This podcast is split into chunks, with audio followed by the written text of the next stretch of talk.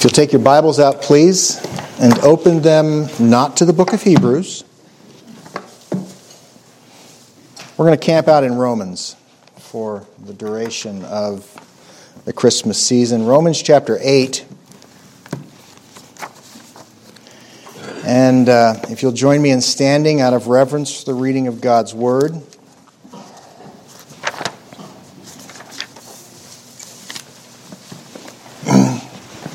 This may not seem like a Christmas passage to you, so hopefully I'll be able to make the connection. Romans chapter 8, beginning at verse 18. For I consider that the sufferings of this present time are not worthy to be compared with the glory which shall be revealed in us. For the earnest expectation of the creation eagerly waits for the revealing of the sons of God. For the creation was subjected to futility, not willingly but because of him who subjected it in hope.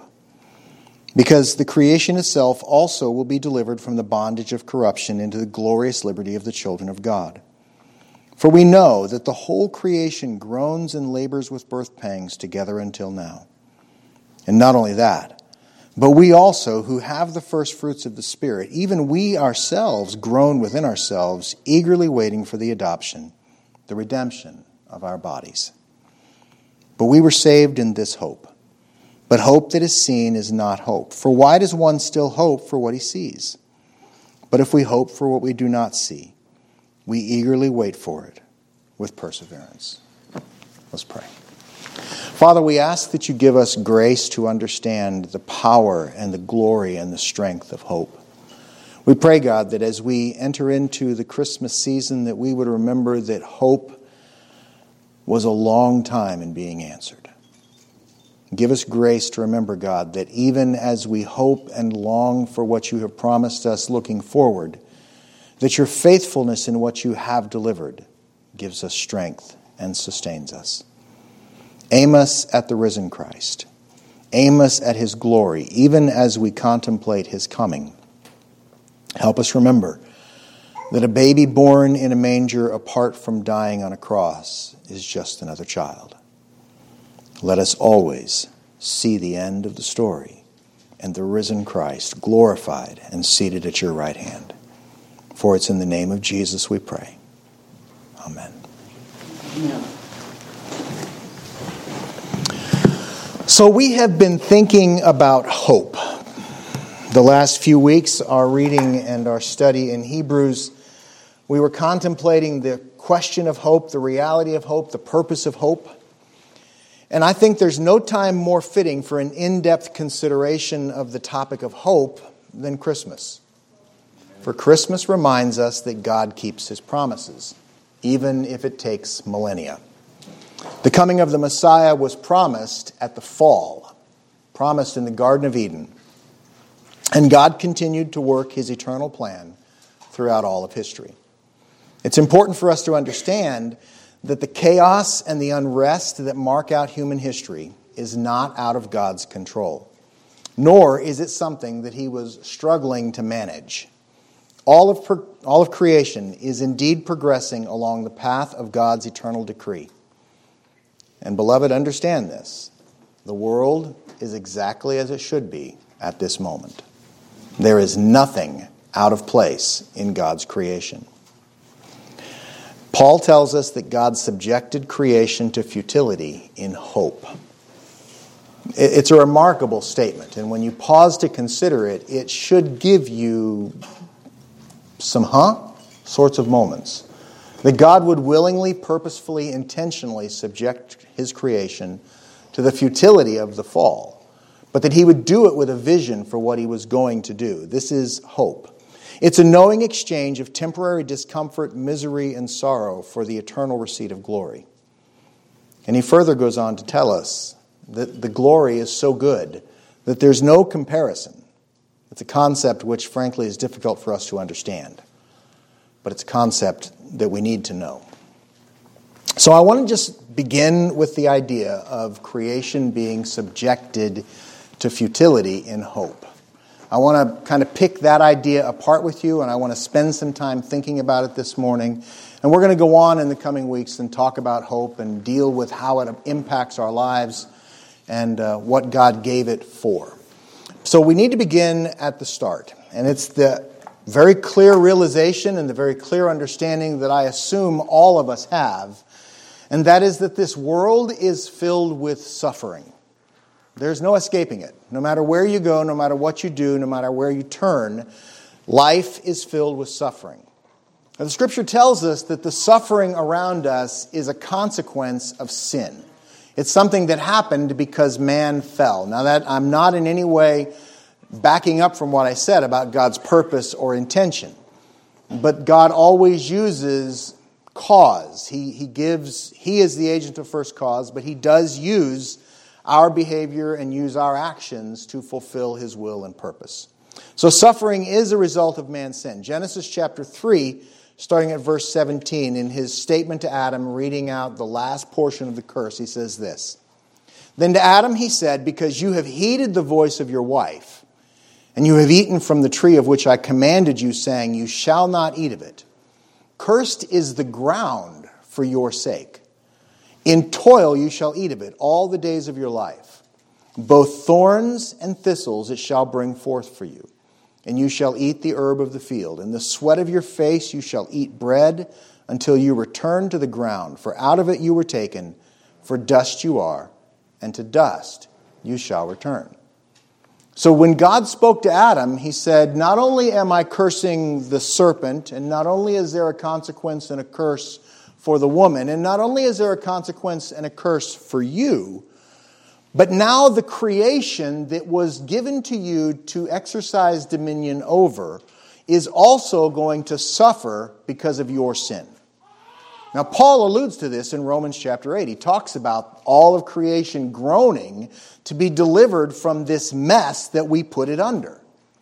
And so, for us to recognize that this is what's going on requires us to at least passingly acknowledge the fact that our actions have consequences that are not reserved for us alone.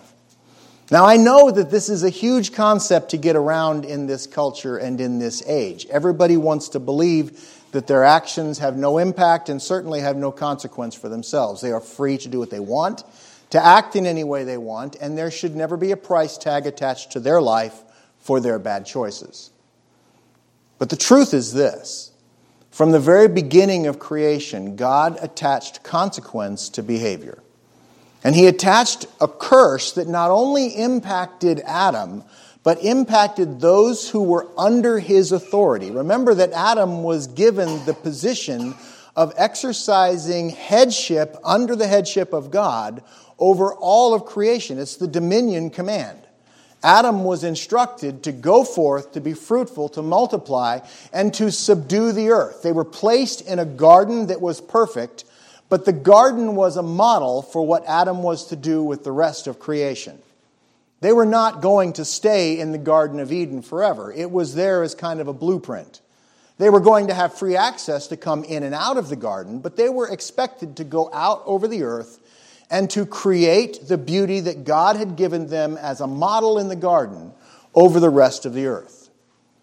And when Adam failed to obey what God told him to do, and when Adam willingly and openly rebelled against God's authority, the earth itself was subjected to the consequence of Adam's sin. No longer was the earth a paradise, but instead it became a wilderness. No longer was the earth perfect in all of its ways, so that it would yield willingly to Adam's guidance and direction. But now it would actively fight against him. Where he planted crops, it would yield briars and thorns. And all the farmers in the field said, Amen. it happens. We get it. We, we see the consequence of this, and we see it not only in the earth and what it yields and the difficulty with which it yields anything at all, but we also see it in the consequences that were distributed throughout everything else. We see it in the, in the conflict between men and women and, and the battle of the sexes that goes on. That was the consequence that was given to Eve. I made your husband to be ruler over you, but you exercised your own will and stepped outside of that authority. You fought him and you chose to take that headship over. But I'm not going to rearrange things. He's still going to have authority over you, but your desire is going to be to always be exercising authority over him. And so the whole conflict that drives between the sexes was birthed in the garden. Everything that is wrong with this world finds its roots right here. And the suffering and the misery that is been lavished upon us is a result of man's sin. Now, having said all of that, we need to recognize the fundamental truth that that suffering and everything that came out of it is still the hidden will of God. It is exactly what God intended from the very beginning. Now, I understand that right there, probably 90% of the people who will ever hear this message have just checked out. So hang in there for just a minute and let's try to support this scripturally. First of all, Acts chapter 15, verse 18 says, Known to God from eternity are all of his works. Known to God from before he ever did anything is everything he's going to do. Now you got to ask yourself the question is there anything excluded from that statement? No. Would that include, oh, I don't know, the cross? Absolutely, it would. And I know that that's a bit of a stretch, so let's just make sure that I am not adding what isn't there. Revelation chapter 13 tells us that the death of Christ was planned before the foundation of the world. Revelation 13:8 says, all who dwell on the earth will worship him, whose names have not been written in the book of life. Now, he's speaking about worshiping the beast in this particular thing, but I want you to pay attention to the last phrase. Whose names have not been written in the book of life of the Lamb slain from the foundation of the world. So, everybody whose name is not written in the book of life will worship the beast. But notice the qualifying statement about whose book the book of life is. The book of life belongs to the Lamb who was slain from the foundation of the world. This is not a, a response of God to a broken plan. God did not create a world expecting it to be perfect, and Adam sinned, and therefore God went, okay, we need a plan. How are we going to fix this? This was the plan. From the very beginning, God intended the death of Christ. 1 Peter 1.20 says, Jesus, he indeed was foreordained before the foundation of the world.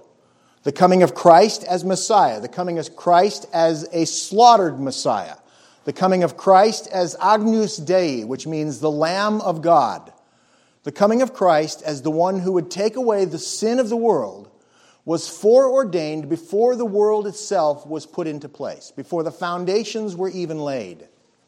Before anything else was done, the coming of Christ as the Lamb of God was ordained.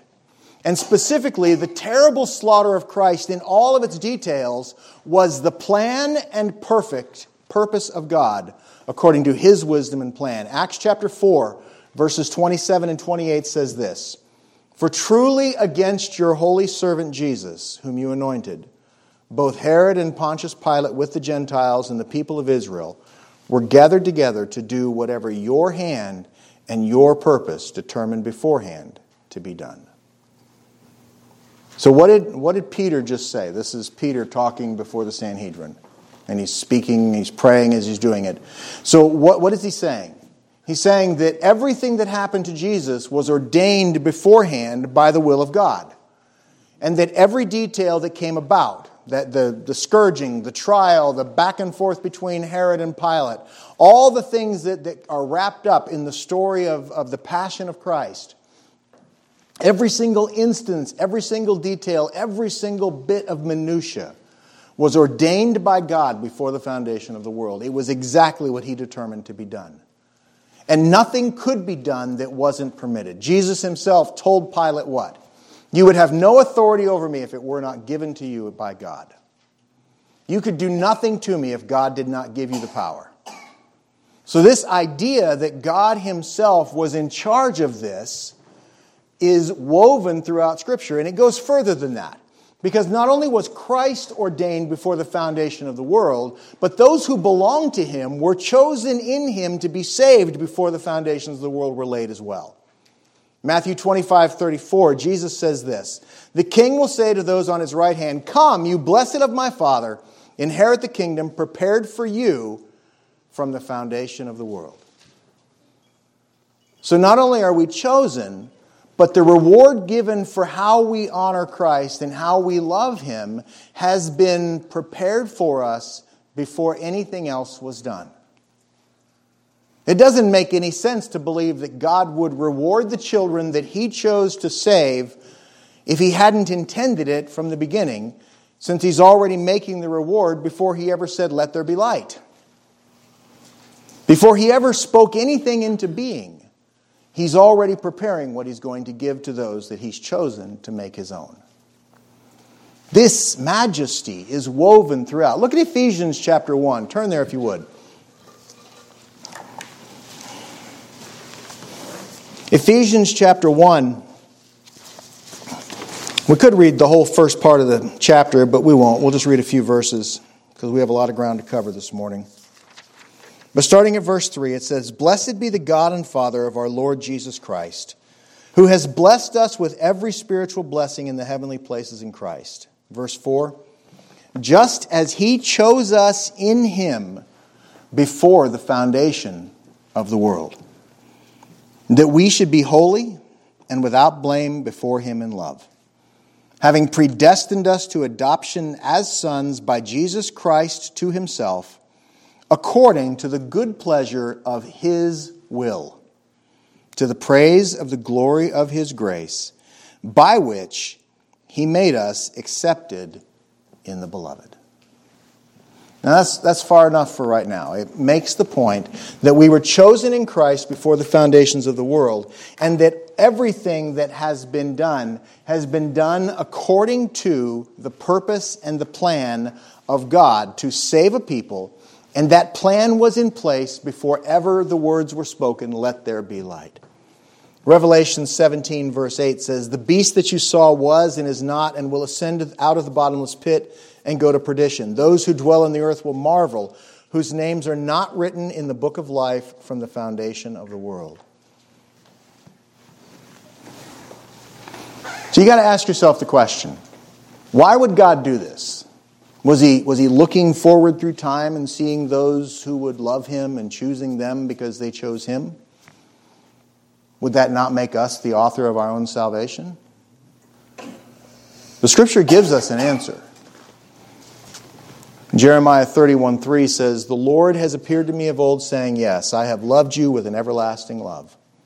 Therefore, with loving kindness, I have drawn you. What is the motive for God's choosing us? His love. It's not based on anything in us, it's not based in any response of God towards us. It is the simple declaration that God Himself has chosen to love. He has chosen to love a particular people that he himself chose. Now, to recognize what this means slays pride in us. It, it kills us. It, it absolutely lays low any pretense that would say, I'm something special. Well, at least I'm something special apart from Christ. We are something special because of Christ. We are the sons and daughters of the Most High God, and we'll get to that in a little bit. But we need to recognize the truth that at the outset, God chose us not because of us, but because of Him. Because He determined to love us. That's why John tells us in 1 John 4 19 that we love Him because He first loved us. We have a heart for God because God Himself had a heart for us. Our love for Him is a response. And so you can know this without any question. When somebody begins to actually love God, when somebody begins to have a heart that is warm towards the God of the Bible, towards the Christ of the Bible, you can know that that heart is a response to God's power. You can know that God is at work drawing them in some fashion because nobody loves God who is not called by God. They may love a God of their own imagining, and many do. They may love a God that they created. They may love a God who exalts them because they were wise. They may love a God who promises to make them rich if they'll go through all the right hoops. They may love a God who promises them a happy, healthy, perfect life without any suffering. They may love a God that they've invented, but to love a God who is who God says He is, that's only given by God's grace. Because for us to recognize who God is means we have to come to grips with the simple fact that He is God and we are not. That He is everything and we are nothing. This is the shape of the world which God Himself ordained. Now, we started off talking about a world filled with suffering. So I want to come back and touch this just for a moment. Because it's in the realm of suffering that hope takes on its greatest power. It's in the realm of sorrow, it's in the realm of hurt, it's in the realm of our weakness and our need, where hope becomes brighter, becomes stronger, becomes purer, becomes more. So there are those who will look at the world around us and they will say, Yes, okay, I understand God made the world perfectly and it fell, and you can say that God planned it or not. But I know that all the bad things that happen in this world are not God's will because God's just not that mean. It sounds good, and on the surface, we can look at it and say, Oh, okay, I, I think you must be right because God's a nice guy and He loves us. He just told us He loves us. But is that scriptural? Because remember, if we're going to be faithful to who He is, our thinking must be formed by Scripture. We're not permitted to make the Scripture bend to our will. We are required to obey the Word. We are required to submit to what God says in His Word. So look with me at Isaiah chapter 45.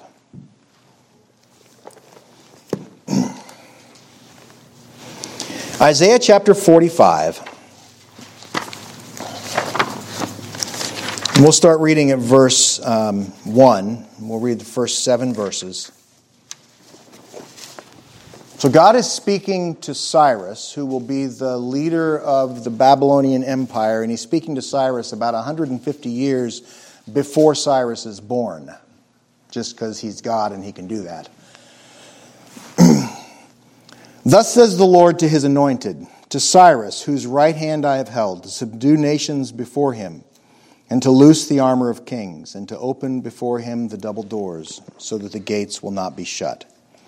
I will go before you and make the crooked places straight. I will break in pieces the gates of bronze and cut the bars of iron. I will give you the treasures of darkness, the hidden riches of secret places, that you may know that I, the Lord, who call you by your name, am the God of Israel.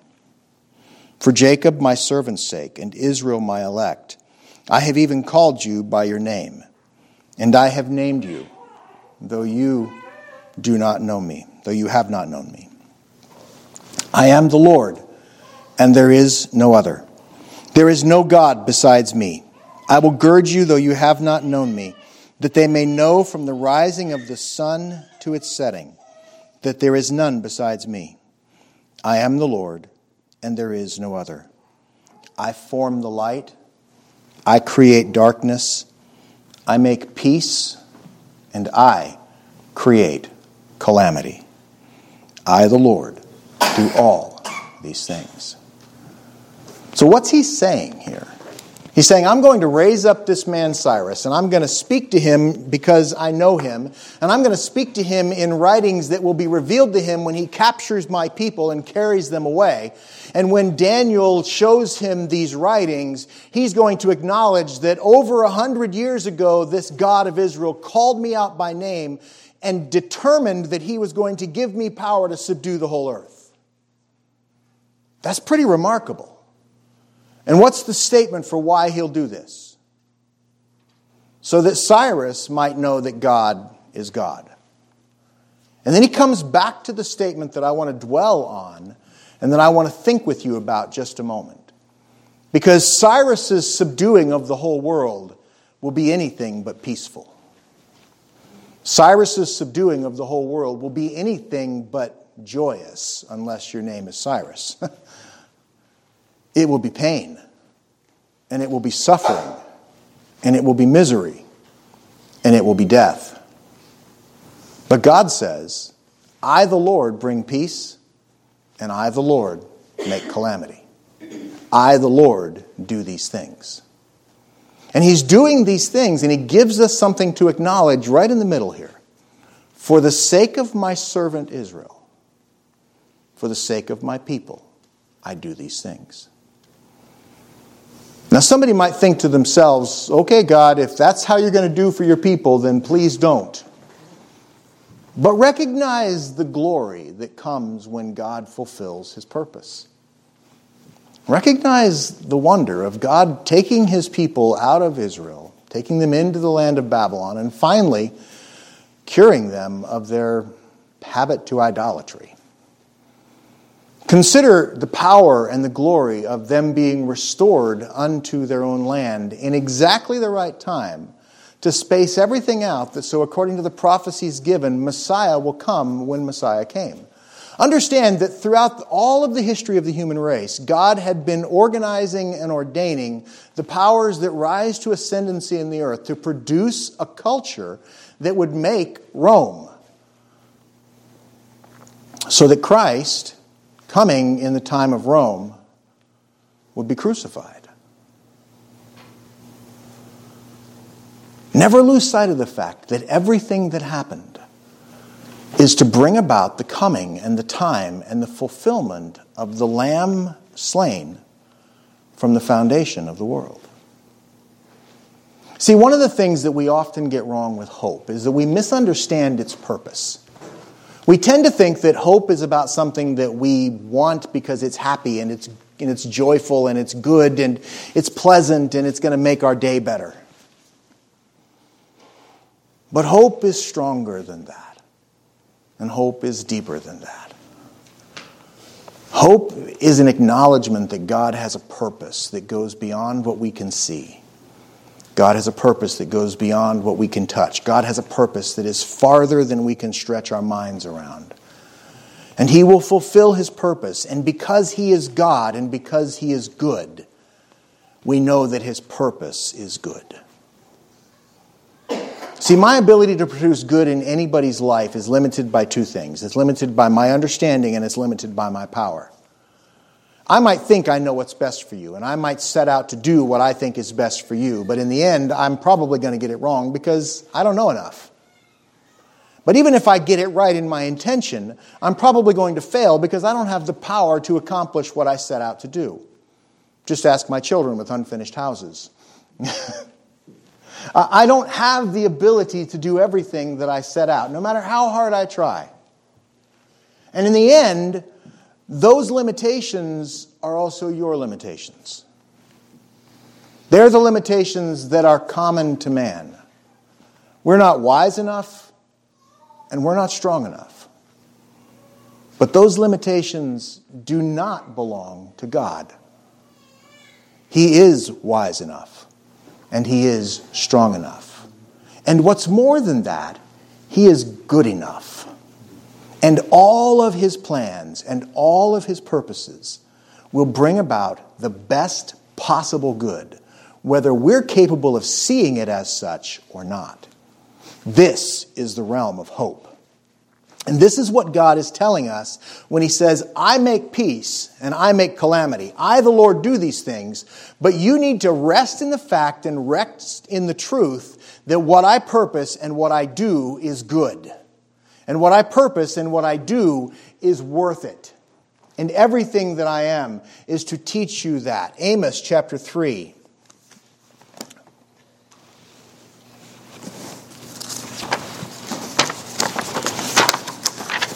So, Amos chapter 3, Hosea, Joel, Amos, Ezekiel, Daniel, Hosea, Joel, Amos. If that helps. Amos chapter 3, starting at verse 2. You only have I known of all the families of the earth, speaking to Israel. You only have I known of all the families of the earth, and therefore I will punish you for all your iniquities. Can two walk together unless they are agreed? Will a lion roar in the forest when he has no prey? Will a young lion cry out of his den if he's caught nothing? Will a bird fall into a snare in the earth where there is no trap for it? Will a snare spring up from the earth if it's caught nothing at all? If a trumpet is blown in a city, will not the people be afraid? If there is calamity in a city, will not the Lord have done it? Surely the Lord God does nothing unless he reveals his secret to his servants, the prophets. A lion has roared. Who will not fear? The Lord God has spoken. Who can but prophesy? What's he saying? He's saying, in the end, I will tell you everything that I am doing, and I will tell you why, and I will tell you what. You must set aside what it is that you think you believe in order to understand what it is that I am telling you. What God is doing is always best, whether we can see it or not, whether it looks right to us or not. In the end, God's wisdom decrees the disasters as well as the blessings. Amen. So, if He has subjected His creation to futility in hope, it's important for us to recognize that the futility that we see is important. It is the context for the hope. It is allowing us to know the power of hope. You see, wisdom comes to us when we consider the work of God. Ecclesiastes chapter 7, verse 13 says, Consider the works of God. Who can make straight what he has made crooked? In the day of prosperity, be joyful, but in the day of adversity, consider. Surely God has appointed the one as well as the other, so that man can find out nothing that will come after him. What does Solomon tell us that we're supposed to do in the day of adversity? We're supposed to run around screaming and yelling and being angry at the world? No. We're supposed to consider. We're supposed to sit and ponder and recognize the fact that this thing that has happened, that I have no way of comprehending, has come by the hand of God. And there is something in it that I am to learn of Him. There is something in it that I am to learn of me. And there is something in it that I am to learn of His purpose and of His plan. And so, what I am called to do is to engage my mind according to the scripture, to engage my heart according to the living nature that God has planted in me, and to set myself to find hope in the midst of the darkness. To understand that what God is doing, God is doing, and it is best. Because in the end, when every other support fails, we finally do what we should have done in the first place, and we turn to God. If, if we're honest with ourselves, we recognize that this is our pattern. We run to every other thing first. We do our best to do everything that we can do. We try our best to satisfy all of our abilities, to exhaust all of our resources, to get it taken care of according to our own wisdom and our own ability. And then, when we are brought to the point where we recognize, I have failed, then we decide to cry out to God. Over and over and over and over again, this pattern has been repeated throughout history, and over and over and over again, it's repeated in our lives. It's a faithless way to live. But when we recognize that we have no other option, we draw near to God. Psalm chapter 20, verses 6 and through 8 says this I know that the Lord saves his anointed. He will answer him from his holy heaven with the saving strength of his right hand. Some trust in chariots and some in horses, but we will remember the name of the Lord our God. They have bowed and fallen, we have risen and stand upright. Now that's the glory part of Psalms, of that psalm. But the first five verses or so are him complaining and contemplating how miserable his life is and how terrible everything is, and laying charges against God for being faithless. So even the psalmists get it wrong. But in the end, we come to the place where we have exhausted everything else we can do. And we recognize that God is still God. And that, beloved, is where hope begins. That's the place where hope begins to lay hold of us. And that's the place where hope begins to give us life in the midst of death. It begins to give us light in the midst of darkness. It begins to give us peace when calamities all around us. It begins to give us stability when every power on the earth is doing its best to make everything die. God calls us to be a people of hope.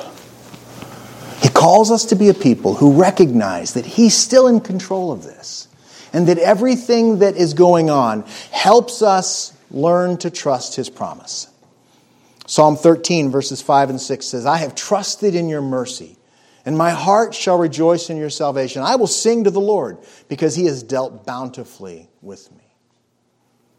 And the more that we begin to know our God, the more we begin to know His character, the more we begin to know who He is and how He works with us, the more we begin to put His Word to work in our lives, the more we begin to process the world through the Word, the more we know Him, the more we trust Him, the more we recognize His character, the more we see His plans, even though we may not see how He's going to do them, we know the flavor of them. Look at Jeremiah 29.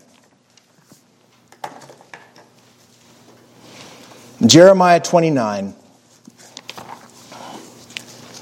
and starting at verse 10.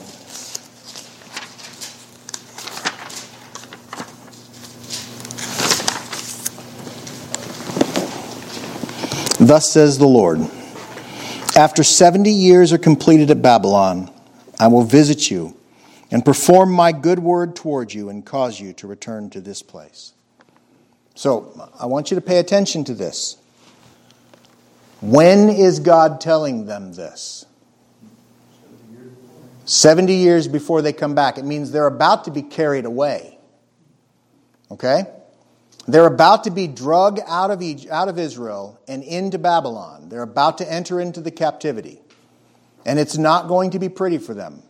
It's not going to be pleasant. It's not going to be a cakewalk. They're being carried off as slaves and conquered. The temple will be destroyed. The city of Jerusalem will be razed to the ground. Raised with a Z, burned. I saw some of you try to process that word. it's going to be burned to the ground. And then he says this I know the thoughts that I think towards you, says the Lord. Thoughts of peace and not of evil to give you a future and a hope. Then you will call upon me and go and pray to me, and I will listen to you. You will seek me and find me when you search me with all your heart. I will be found by you, says the Lord, and I will bring you back from your captivity. I will gather you from all the nations and all the places where I have driven you, says the Lord, and I will bring you to the place from which I caused you to be carried away captive. So at the outset of the captivity, God says to them, I know my plans. I know what I'm doing. I know why this is happening. Israel learns it over the course of 70 years. All they had to do was read the prophet and understand what God had told them. That's hard for us, it's hard for them. But, beloved, we can stand and look at this and understand at least something of what God was teaching them. The question is can we apply it today? Can we apply it in our lives now? Can we look at the circumstances that we're living in and the times that we're living in and the powers that are exercising unrighteous authority over us today? Can we look at those things and say, God is still God? He is still on the throne. He is still accomplishing his purposes. And he knows the plans that he has for us, and they are plans of good and not of evil. Can we say that even if we face the destruction of our nation? We should be able to. We should be able to rest in the confident assurance that our God is faithful. And as we learn to trust his nature, we learn to understand and trust his promise. Because hope is ultimately the promise of redemption. What God says and, and what we want to define as hope, what is the essence of hope? It is the certain, sure, absolute truth that God says, I will redeem this. You go all the way back to the beginning, go all the way back to the fall of man, go all the way back to a creation subjected to futility in hope, and understand that God said, I give you this hope. I will redeem this, even this. And God gave that to Adam and Eve even as He pronounced the curse. Adam and Eve did what? They saw that they were naked, they clothed themselves with fig leaves. Bad choice. Terrible, itchy stuff. Awful, awful, awful. About the worst thing they could have done. The scripture tells us that God made them tunics of skin. What's between those two things? The slaughter of a living animal. And since God tends to run to type, I think it was probably a lamb. And it was probably a lamb that they knew. And God slew the animal, and God prepared the skins and gave them tunics made of the skins of the animal. In the curse, when he pronounced the curse upon the serpent, he said that I will put enmity between you and the woman, between her offspring and yours. And you will bruise his heel, and he will bruise your head. What that is is called the protoevangelium. It is the, the beginning of, of the evangel. It is the beginning of the promise. It is the very first prophecy of Christ. At the time of the fall, God promised Christ. And it's not because he just thought of it, it's because the purpose of hope is the promise of redemption. It is the promise of what God is going to bring out of this time. It is the promise of the fact that God will make more out of brokenness than we would have known had we been permitted to live an, eternity without ever falling. That's why Peter says in 1 Peter 1:12 that angels long to look into these things. Angels long to understand redemption, not that they can't process it mentally, but they want to experience it. They want to know what it is to be redeemed because they recognize the power of this, they recognize the beauty of this. Knowing the power and hope of God to present and to change this momentary chaos into something beautiful is where hope begins to take on scope and glory and power and reach. What God is doing in our lives, God has been doing throughout all of eternity. Look at Psalm 31. Psalm 31.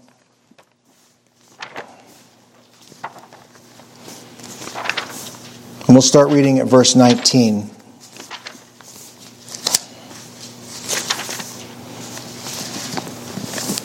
Oh, how great is your goodness, which you have laid up for those who fear you, which you have prepared for those who trust in you in the presence of the sons of men. You shall hide them in the secret place of your presence from the plots of men. You shall keep them secretly in a pavilion from the strife of tongues. Blessed be the Lord, for he has shown me his marvelous kindness in a strong city. I said in my haste, I'm cut off from before your eyes. Nevertheless, you heard the voice of my supplications when I cried out to you. Oh, love the Lord, all you, his saints, for the Lord preserves the faithful and fully repraise the proud person. Be of good courage and he shall strengthen your heart, all you who hope in the Lord. How wondrous. Even when we're faithless and cry out, Oh, God has forgotten me, God still redeems. God still preserves. And we know the strength of our God to fulfill his every word and to accomplish his every aim. And in the end, we learn by hoping that there is something profoundly powerful in delayed gratification to, to actually wait and see how God is developing what He's doing. There's something spectacularly glorious in understanding that God is at work around us, taking these things that we see as only broken and then suddenly revealing them to be magnificently shaped according to His purpose. There's something powerful about that process of becoming. It's partly what Paul attests to in Ephesians 3 when he talks about God displaying his glory and displaying the fullness and the wisdom of his plan in the church as Christ is produced in us. It's what he talks about in Romans chapter 3 and verse 24 and following when he talks about God vindicating his own righteousness. It's this idea of, of the revealing of everything that's going on, bringing more glory to God and more joy to us, and more understanding, and more awareness, and more wonder as God makes good on all his promises. This is why Paul says that this life's sufferings are not to be compared with the glory that is, is to be revealed. That this helps us understand that there is something of the glory. It helps us get a perspective on just what is coming down the pipe. Turn back to Romans 8. Romans chapter 8. And we're going to get through the rest of the chapter just in passing to kind of understand what Paul's driving at here. So, Romans chapter 8 and verse 28, first of all, is one of the most misused, misapplied, misquoted verses in all of the scripture. For we know that all things work together for good to those who love God, to those who are the called according to his purpose for whom he foreknew, he also predestined to be conformed to the image of his Son, that he might be the firstborn among many brethren. Moreover, whom he predestined, these he also called. Whom he called, these he also justified. Whom he justified, these he also glorified. So, God, knowing who he was going to save, predestined us not only to be saved, but to be conformed to the image of Christ. God's purpose in your life is laid out right here. And you don't have to know the details of how it all fits, but let me give you a little clue. That thing that you're dealing with right now, that if you could change by waving a magic wand and make it go away, God put it there for the purpose of shaping you to be conformed to the image of Christ. Amen. Whatever it is, good, bad, or indifferent. That thing that you're dreading, that thing that you're agonizing over, that thing that you just hate above everything else, God put it there specifically to shape you into the image of Christ. Now, the wonder of it is, since He predestined you to be conformed to the image of Christ, it's going to happen. He's going to get His way you will be conformed to the image of Christ. Because what's at stake here is that Christ deserves to be the firstborn among many brethren. He deserves the honor of being the elder brother for everybody who looks just like him. He deserves that. And that's really what's driving our evangelism is the idea that Christ deserves the full reward of his suffering. It's what drives everything that we are, and it's what drives our hope. It's the fact that God loves us. Yes, He does. We are grateful that He does. But I'm far more grateful that God loves Christ more than He loves me. Because it's His love for Christ that is the bedrock of my certainty that He loves me. He will never let anything that Christ purchased go to waste.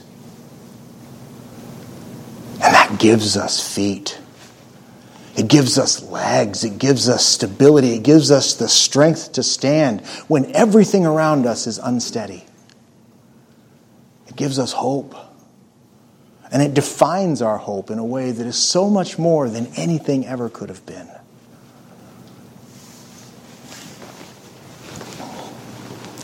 It is not to be compared with God's outworking of grace in us. And it's also not to be compared with the redeeming, unstoppable love of God.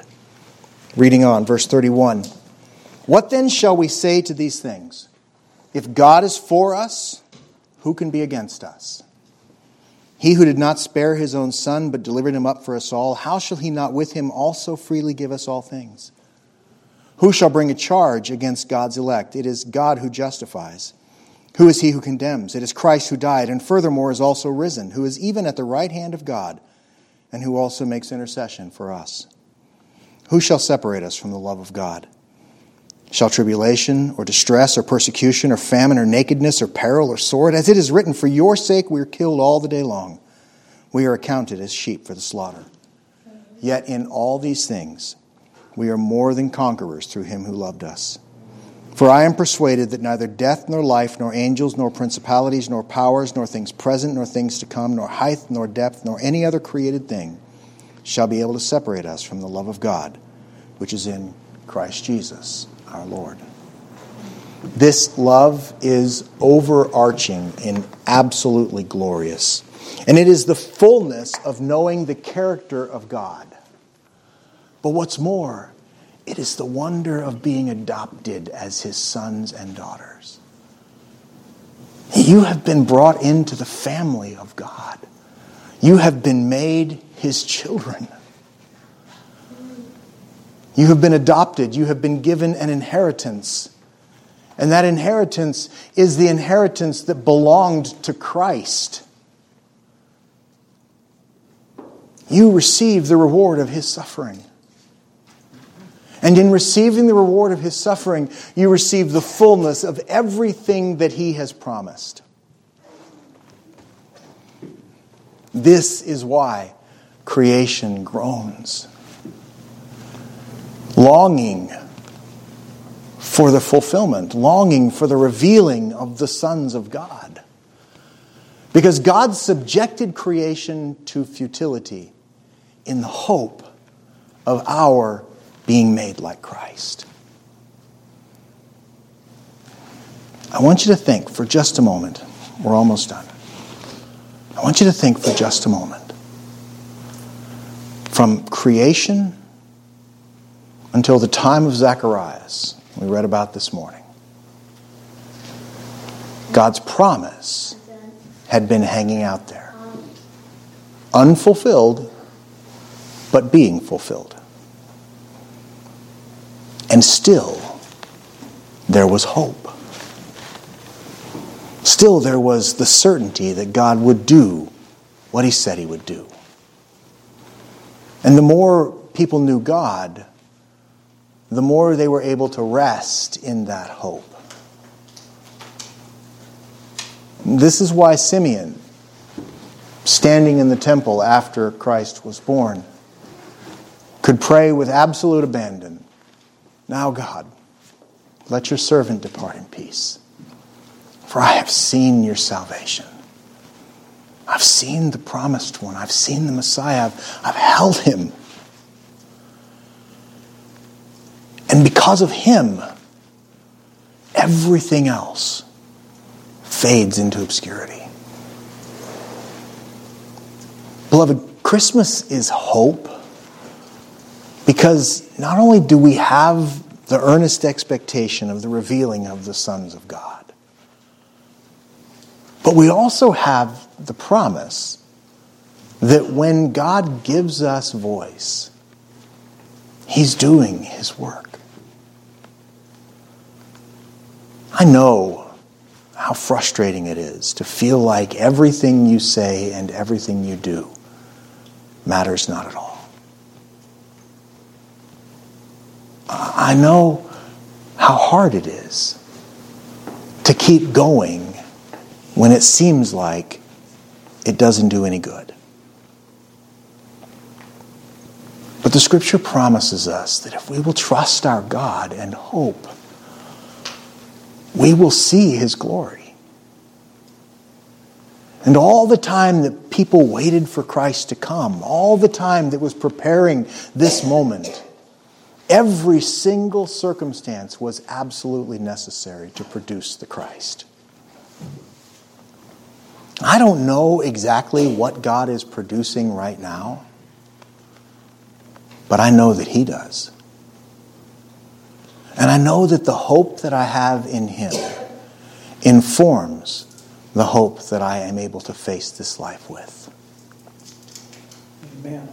And no matter what comes, and no matter what changes, and no matter what is done to us or against us or around us, we can rest in the hope that God is doing what He has intended to do from the very foundations of the earth. And what he calls us to do is to faithfully trust him in the midst of it. And more than anything else, it's that heart which is the revelation of the sons of God. Because that's the heart that Jesus had. Father, I, I don't want to do this. If there's any way possible, please let, let this cup pass.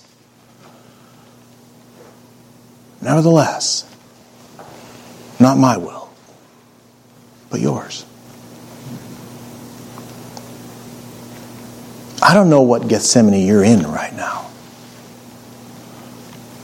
I don't know what you're facing. I don't know what's rocking your world.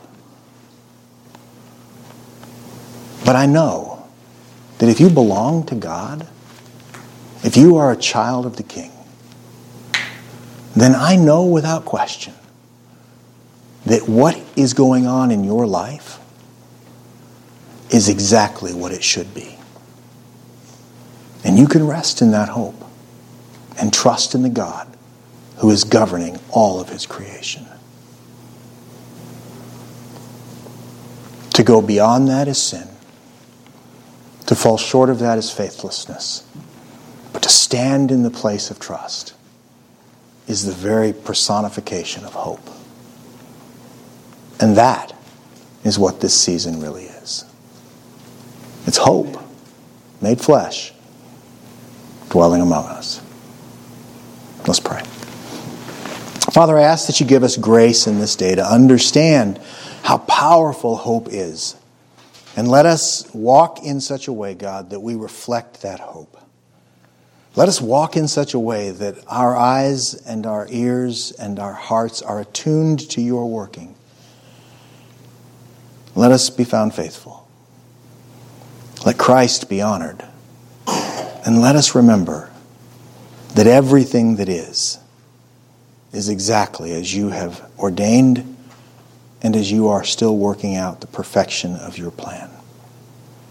God, we of all people should be ready to trust. Help us do so.